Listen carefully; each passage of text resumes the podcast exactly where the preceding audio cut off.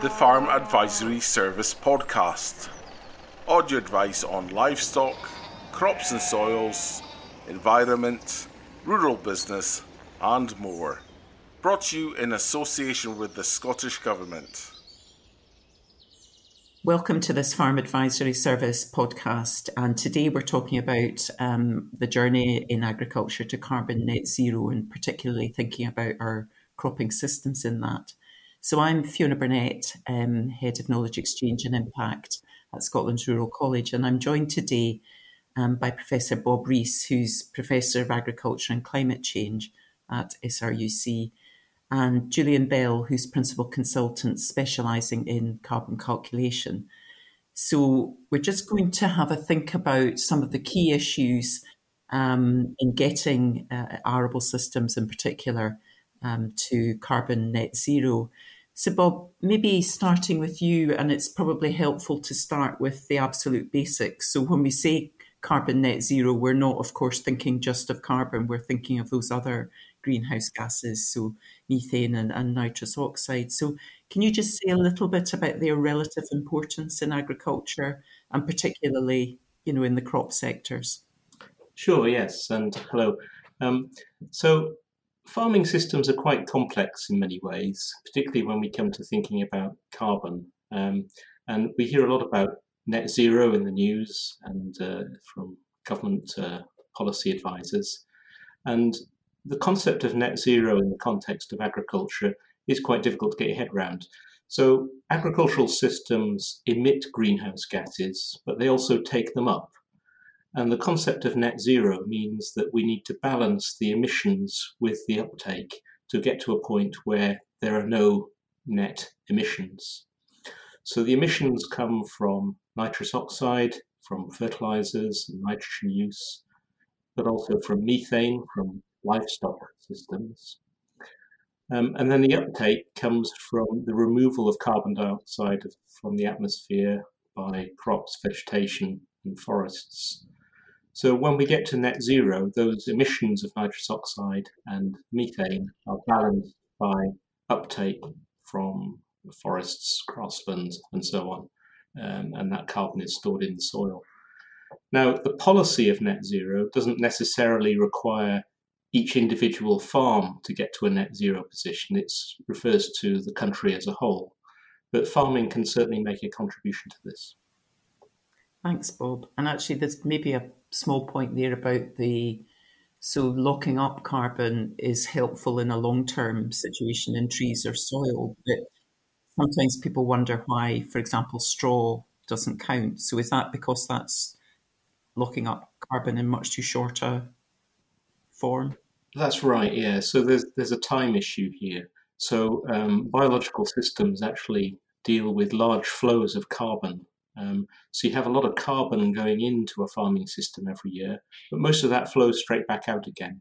So in the case of straw, for example, uh, a cereal crop will suck in lots of carbon while it grows. And then when we plough the residues in, that carbon is lost back into the atmosphere. So on an annual basis, most of the carbon that goes in goes out again. And for accounting purposes, we only count carbon sequestration over a longer period. We're looking for sort of storage over decades or centuries, really, if, if we're going to account for carbon sequestration. Interesting. And Julian, when you're working with farms to, um, you know, baseline their, their carbon and, and work out their carbon footprint, I mean, how would a farm set about doing that and working out what their own carbon footprint is? Yeah, so I think when we're asking about farmers and what they what they might do to, to, to start monitoring, measuring their carbon footprint, it's worth just understanding, you know, what, what the motivation might be. So there are clearly um, some government schemes out there that have been encouraging farmers to, to, to reduce carbon, and that seems set to grow. There are some of the buyers and users that are interested in this uh, and are sort of nudging the farmers towards it. And there's also another area that we find has always been useful, which is helping farmers look at their sort of resource flows, efficiency of their farm, and help to identify you know, areas where that can be improved. And essentially, at the moment, although there may well be financial incentives potentially coming, the main motivation at the moment on the table for most arable farmers is simply to find better ways of doing what they're doing and reducing waste. And we find that yeah that that is quite a good motivation in it so in itself. So, what are the things that you find make the biggest difference to their carbon footprint if they, you know, what gets highlighted when they do a an on-farm plan? Well, for most arable crops, the, the big things are fertilizer and fuel. And so now fertilizer, but it's not that we shouldn't forget that uh, fertilizer is a very effective input uh, and used efficiently. You know, it's for, for conventional farmers, then obviously they will try and optimize uh, the amount of fertilizer and get the most output from that. So it can, on a well run arable business, this can be quite difficult to, to, to, def, to necessarily pull that nitrogen use down. However, it's, it has immediate cost savings and it's, it's a very large impact on climate change um, effects. So, so nutrient sampling, um, budgeting of nutrients, uh, different cropping patterns, and also you know, the use of organic manures, whether it's things like compost or straw for muck, those kind of deals with neighbours, these can all help um, to start to reduce those fertiliser requirements. And what's the kind of range on a farm? I mean, if in terms of are some with carbon footprints that are twice other farms? Is there a kind of range that you could put on the carbon footprint of arable farms? Or is it as long as a bit of string? Well, I could maybe come in there because we've actually looked at that mm. um, in a group of farms in the southeast of England, all growing wheat in apparently the same way, using apparently the same amount of fertilizer. And the carbon mm-hmm. footprint varied by about threefold. Um, and it was interesting because the carbon footprint of the better performing farms per unit of product was better than those of the poorer performing farms. In other words, if you're using the same amount of nitrogen and getting a lower yield, you're going to have a high carbon footprint. So it really sort of reinforces what Julian was saying that you think, need to think about efficiency in order to get your carbon footprint down. Yes, so that idea of these sort of perhaps these are the easier wins, the fertilizer efficiency I mean, are there other things that you would highlight there, Bob, as being the, the kind of key things, the major things that we need to, to look at to get closer to net zero? Yeah, so I mean, yeah, as, as Julian was saying, the first thing you would do would be to look at efficiency. But we've also been working with government advisors to look at how government can get towards these net zero targets in agriculture, because agriculture is quite a significant source of emissions. Um, so, on an arable farm where you don't have livestock, you don't have to worry about the methane because um, methane really only comes from livestock. So we're focusing almost entirely on nitrous oxide emissions. Um, so there are a lot of new approaches that are being developed to help with this. Um, we have um, various inhibitors that can be used with fertilizers to cut the emissions that are associated with um, nitrous oxide emissions. Um, we can use better crop varieties that have more efficient use of the nitrogen that we apply. You also need to think about sort of the wider environment within which you're farming. So um, things like soil pH, soil structure, soil quality, getting all those things right will optimize the extent to which you can make use of the nitrogen that you're putting in. And then the other thing that you could do would be to think about getting alternative sources of nitrogen from mineral fertilizers. So the big option there is to use biologically fixed nitrogen. That comes from legumes, um, and legumes exist in pastures in form of clovers and alfalfa and things. Um, but in um, arable systems, we have grain legumes. So bringing those into a rotation um, puts nitrogen directly into that phase of the rotation within which they're grown, but it also carries over in, into other parts of the crop rotation and they don't have to be grown as sole crops. They can be grown um, as intercrops or cover crops between cropping phases of the cropping system.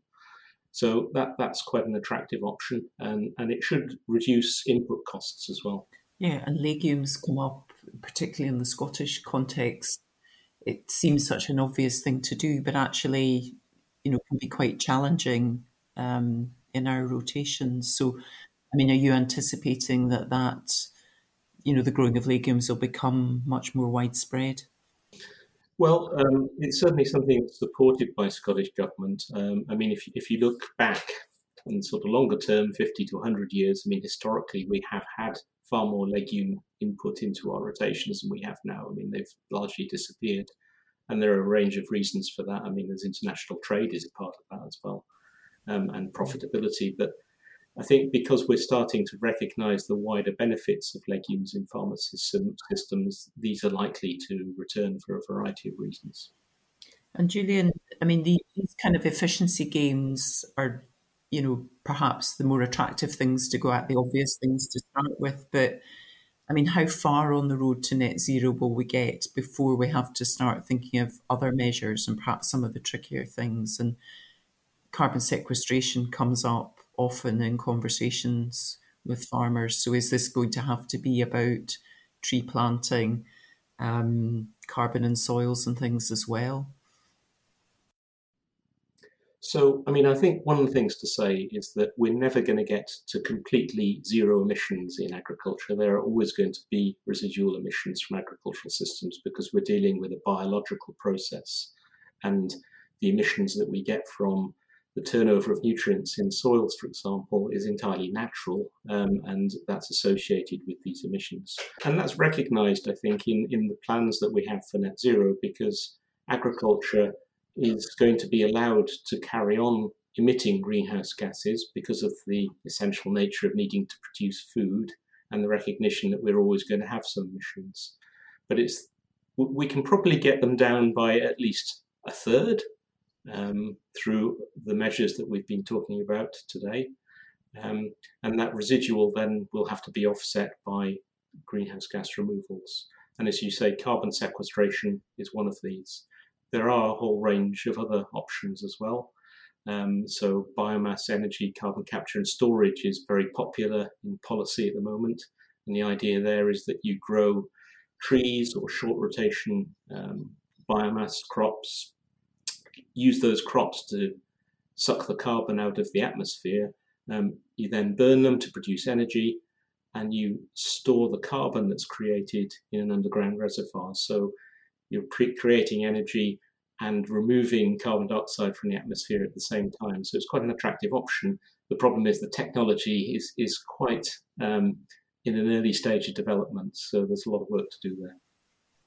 Mm-hmm. That sounds very much like having your cake and eating it. But we would be, yeah. yes, two wins there. And Julian, is there anything there about carbon markets? Or I know in speaking to farmers, they're actually quite nervous of the idea they might sell away some of the potential benefits around um, sequestering carbon on farms. Is that something you would, you know, be tentative about the idea of trading carbon? I, I would certainly be uh, a bit cautious. I think uh, Bob's right in terms of you know this pressure on net zero is coming from all sides, but what does it you know what does it actually mean on the farm and what farmers actually got to do? So today, um, you know, they're not actually being pressured to do anything. I mean, that's just be clear. Um, so the pressure is growing, but they're not incentivized to do it. So that will come through various mechanisms, which are not absolutely clear at the moment. So from an individual farmer, when we're talking to different businesses, you know, we've, we've talked through a range of things that farmers can do. Now, what are they actually going to do? They'll do things if it saves them money or has some other benefit to the agronomy of the crop. And there are quite a few examples of that. So farmers are very interested in those. They are interested in things that um, will take them further in terms of carbon reduction. But if they've got a net cost, then you know they're interested in them, but they're not going to do them at the moment. And you know, and again, when you start talking about carbon credits, you know, the farmers may need those uh, if there are such things. And if they can sell something now for cash you know, that does have some attraction, but what are they actually selling? And do they actually have? Is it something they have the right to sell? Um, is it um, you know will they will they need what they're actually selling? And it's just way too early. And also, it's worth bearing in mind that the, the value of carbon credits is only going to increase. So it makes little sense to sell, um, even nominally, your whatever carbon credits you might have, if you have any, at, at this stage. So, so I would say it's way too early to to be seriously selling, you know, carbon credits on arable farm at this stage. Yeah, no, it's just one of these interesting concepts. But yeah, I share your nervousness there. And one of the other things that's come up a few times this year, maybe putting this one to you, Bob, is you know, there was data in Australia about the potential to store carbon in soils. And again, you know, that could be something that, that farming does. But actually, knowing that um, Scottish soils are relatively high in carbon, is that you know something that we are going to be able to increase much, or is in fact you know are we fairly maxed out in terms of carbon in our soils? Yeah, it's a good question. I mean, I suppose the first thing to say is that getting more carbon into soils is almost always a good thing, regardless of whether you're interested in climate change mitigation or not, because soil, soil carbon has such an important impact on soil quality. It's a really good thing to have in soils, and the more we can get in, the better. But having said that, the caveat is that, as you say, Scottish soils have got one of the richest sources of soil carbon of any soils in many parts of the world. I mean, if you look at a map of Europe, you can see Scotland standing out as having high soil carbon. Um, so getting more carbon into our soils is quite difficult. That said, I mean, there are always circumstances in which individual locations can take opportunities to increase soil carbon in places where there's been some soil degradation, um, perhaps where there's been very long-term arable um, production through sort of deep tillage and so on. There are sometimes opportunities to get a little bit more carbon into those soils. Um, but I think we shouldn't overestimate the opportunities for carbon sequestration um, in arable soils. It's probably other land uses like the creation of small areas of woodland on on farms, or um, restoration of peatlands or creation of woodlands elsewhere that are likely to be the big offsetting opportunities. So this seems like an example going back to Julian's point that farmers will do things where there are other benefits. Having more carbon in your soil is beneficial um, in and of itself, rather than yes, as a carbon storage measure. And you know, Julian, maybe thinking of the markets again, but it would be a nice idea if there were premiums attached to, you know, um, carbon friendly farming. So, you know, are there any sort of market opportunities here? Um, you've talked about the efficiency gains, so maybe that's you know where where the money sits on this. But are there premiums and benefits available? That's a sixty-four million dollar question, which you know, we're involved with a range of sort of cereal groups, producer groups that are in active discussions with their buyers, uh, the processors for you know, uh, we've got one group in particular, they supply low quality or sort of low, they're pretty good, efficient producers, so they're confident they can p- provide grain at sort of lower carbon than maybe other sources to their main buyer. And uh, the buyer's got a sort of global strategy to cut carbon. They've got these statements out there to cut carbon. And obviously, a clear point is to start sourcing grain that's got lower carbon. Now, at the moment, uh, they're just in a pilot stage, and the question is, will will that buyer pay uh, any more per, per ton of grain for for that grain? And that's an open question at the moment. So the group, they're fairly confident that they will actually find some efficiency gains themselves. So they're focusing on that at the moment but we've we have looked at individual farms. We've looked at a range of things the farmer could do. We've looked at the net cost to the farmer, the net to- cost per ton of grain, uh, and interestingly, we've looked at the per per ton of carbon saved, and you end up with a little table for the farm, and you know you might have three or four things on it, and some things are more or less cost neutral.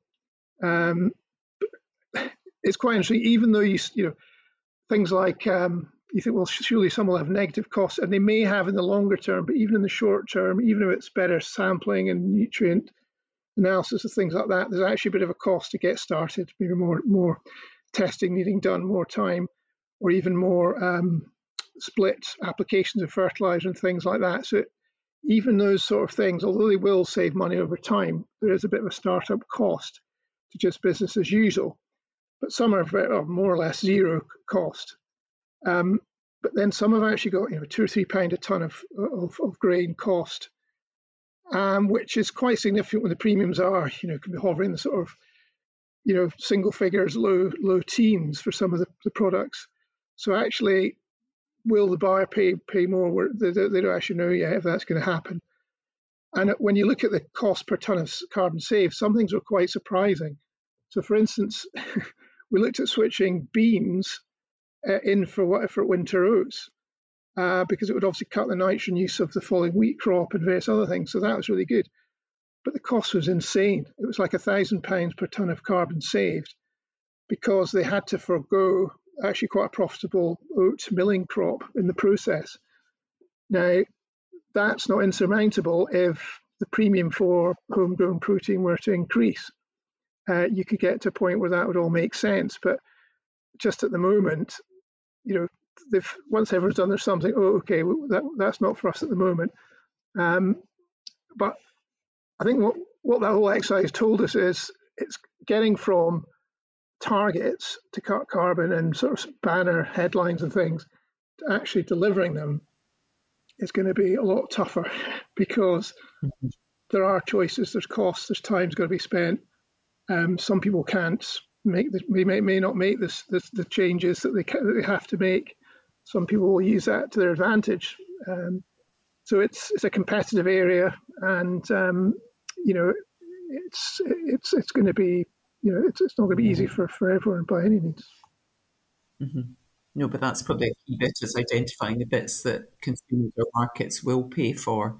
I mean, it's a great idea that consumers are wanting more sustainably produced produce. Um, the who pays is, as you say, the sadly not the million dollar question. I feel I could maybe add to that. Um, I mean, I think this issue of finance is really important. And one of the things that's holding back um, the flow of finance into agriculture is the monitoring, reporting, and verification of emissions.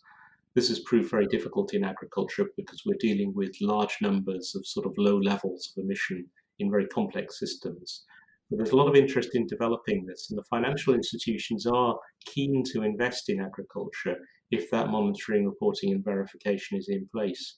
And I think you know over time this will come, and we've talked to a number of financial institutions that are very keen to put significant quantities of money into agriculture to reduce its carbon emissions because they're looking for places where they can buy carbon credits.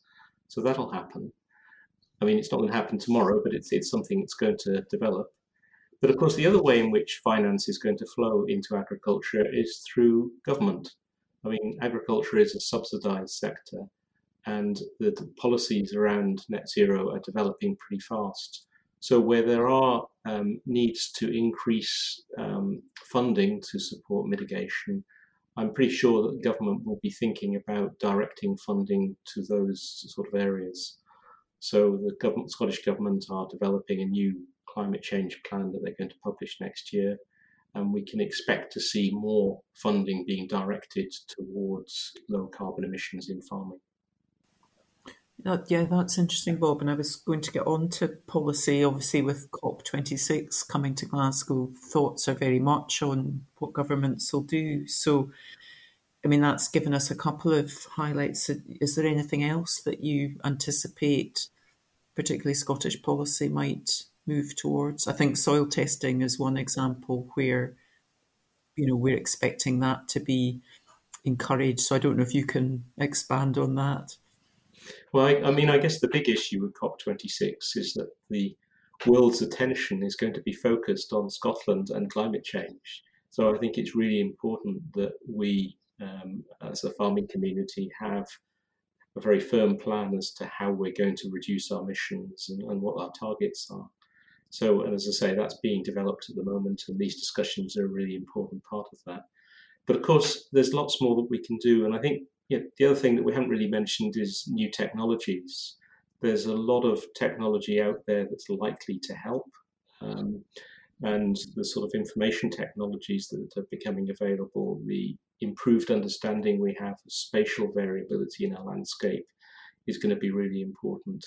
So we've been working, for instance, on um, surveys of fields and landscapes using drones and satellites to help improve that spatial heterogeneity, uh, understanding of spatial heterogeneity, and then link that to variable rate fertilizer applications. So you know, we only apply fertilizer where we get the best response, and places where we get poorer responses, we can lower the application. Because historically, we've treated fields as being uniform areas, which we know they're not, but we've never really had the understanding to do anything different. But I think that's going to change, and, and that will be um, a real step change in our ability to improve efficiency. Yeah, no, that's I, I know even some of the best managed farms, you know, the range across a field is is huge. So the idea, yeah, that we treat them as one homogenous block when we know they're not, just seems such an obvious obvious fix. Just on that, what's actually come out quite strongly in well cereals and potatoes is that it's very hard for farmers not to put on a wee bit extra, but partly because of the reasons you said, they're not necessarily got, um, they can't be overconfident that they're, that they're um, that the average across the field they're going to have problems if they if they cut it back too much.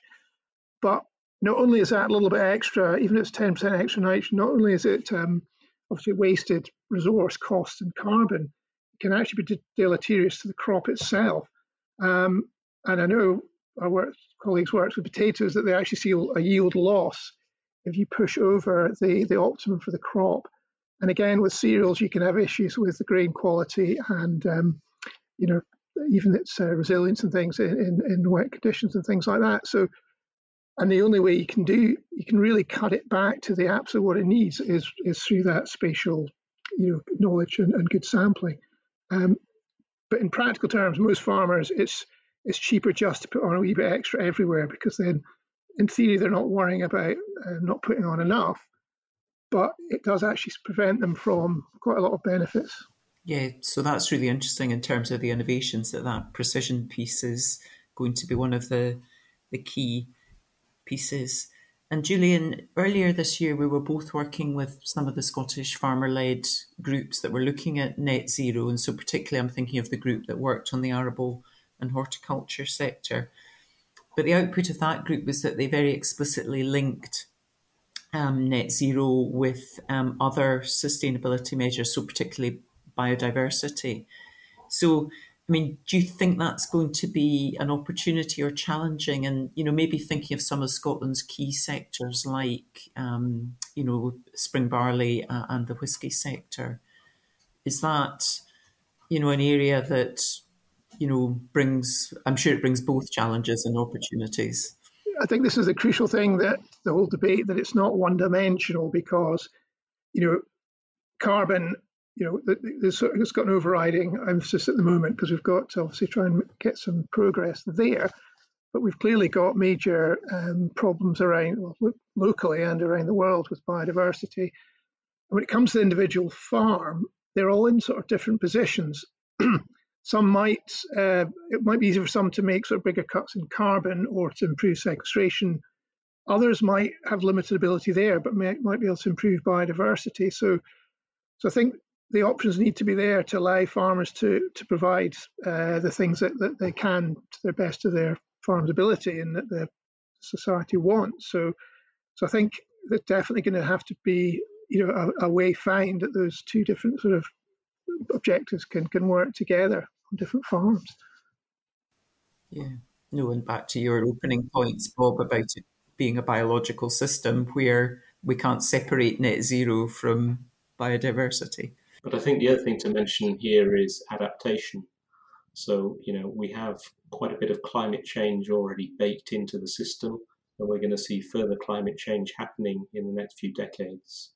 So, as well as reducing their greenhouse gas emissions, farmers need to think about how to prepare for the changing climate. We're seeing that all around us at the moment. We're seeing changes in the distribution of rainfall, uh, temperature. And that will provide opportunities for growing new crops, but it also provides challenges in terms of managing water, both in terms of drought um, and excess rainfall. So um, that needs to go hand in hand with these mitigation considerations that we've been talking about. Interestingly, this adaptation to the climate change it's not actually just about the it's not actually just about the weather it's about the the economic market environment. Yeah. And like who on earth would have thought that the fact we had an amazing summer uh, with almost no wind would be a major contributor to the fact that fertilizer prices have gone through the roof and that we almost stopped, or we, we have almost stopped some of our, our livestock slaughter slaughterhouses because of lack of CO2, which are incredibly ramifications for arable farmers. And, you know, okay, it's on the back of all sorts of other things going on in the world, but the drive to renewable energy, you know, climate, massive changes in the fluctuations in the weather. So I think Bob's absolutely right. Farmers have got to start adapting to the climate. It's not just the climate, there's the whole environment, the market as well. As to say, shifts in the weather affected renewable energy production, which affect fertilizer prices, which affected even the amount of CO2 available for slaughtering of animals. Again, huge implications for farmers. Um, and you know these these ripple effects are going to become stronger and stronger over the next few years. So farm businesses have got to, you know, try and be more resilient to both the weather and what's happening around about them, but also look for opportunities. Um, you know, for instance, what's quite obvious now in Scotland is there's not enough solar power because there's a huge reliance on wind. But in the summer, you get another dry, uh, quiet spell, we actually got very little else uh, way of producing energy. So um, th- there are storage you know, to have ample storage is pays really well in um, in years of big fluctuations, and we'll, we'll, possibly see that. We'll see bigger some years of grey crops around the world, but we'll probably get more and more problems. So, a lot of opportunities as well as actual risks to the farmer. No, and that's probably a really good point to start winding up this um, cropcast, Julian. But that, I mean, those very real examples of how vulnerable agriculture is to the climate that climate change is is very real and and the purpose that we're talking about getting to net zero. So maybe just to finish off with a few kind of final thoughts from both of you, is there anything in particular you'd you know want to leave as a take home message here, Bob? Yeah, I mean, I think a lot of people are very confused about where to start with this process of net zero. And I think the advice I would give would be to start with a carbon audit. Um, so we have a great carbon footprinting tool in SRUC, um, Agrecalc, although other options are available. Um, but I think trying to understand where you are in terms of your baseline is a really important starting point to getting emissions down. And you know, something like Agrecalc can benchmark you against other farmers in the sector so you understand what your carbon footprint means in terms of what you're trying to do and provides you with opportunities to reduce emissions and hopefully improve your profitability. So, I mean, that, that would be my advice uh, as a starting point. Thanks, Bob. And any key actions or things to get busy on from your point of view, Julian? Well, Bob's, you know, laid out the yeah, the, the fundamental thing is know where you are. So start with the carbon footprint, um, and I think you've got there's also time we have got a bit more time to think to work on things. So, you know, the next two to five years, you, you could be working on the sort of 10 to 15 percent savings that are, that are potentially going to bring you cost benefits, while it becomes clear what sort of whether it's government support or industry market payments and things are going to start funding those greater potential savings going forward, uh, and also start trying things out. You know, it doesn't cost much to, to put in a few acres of a different sort of drill uh, combination or different crop mix or you know start tinkering around um, with different systems and different approaches uh, because they don't cost very much and you you want to start learning now as to how they're going to help both potentially cut emissions but also improve resilience. And I don't think anyone should should waste uh, any time uh, because we will have to change, and you know we've still got some chances to, to, to, learn and make those changes. One, one final thought. I mean, we've been watching the increasing gas prices recently and concerned about household electricity bills. But actually, there's going to be a big impact on farming through the increase in the cost of nitrogen fertilizer coming through next year. So it kind of takes us back to the earlier point in discussion of the importance of getting more out of the nitrogen that we use in farms. Um, it's going to be a huge increase in fixed costs coming in, in the next few months. And we really need to, to look at that both from a climate change perspective, but also in terms of farm economics. Bob, thanks. Yeah, that's a, a really key point to to finish on. So thank you both very much. It's a, a complex area and it touches everything. So um, that was a good run through just now. Uh, and thank you to everyone who's listened into this Cropcast. Um, I hope you'll listen out for others in the series. Um, we'll be talking about integrated pest management and also um, trial results from this year. So thank you.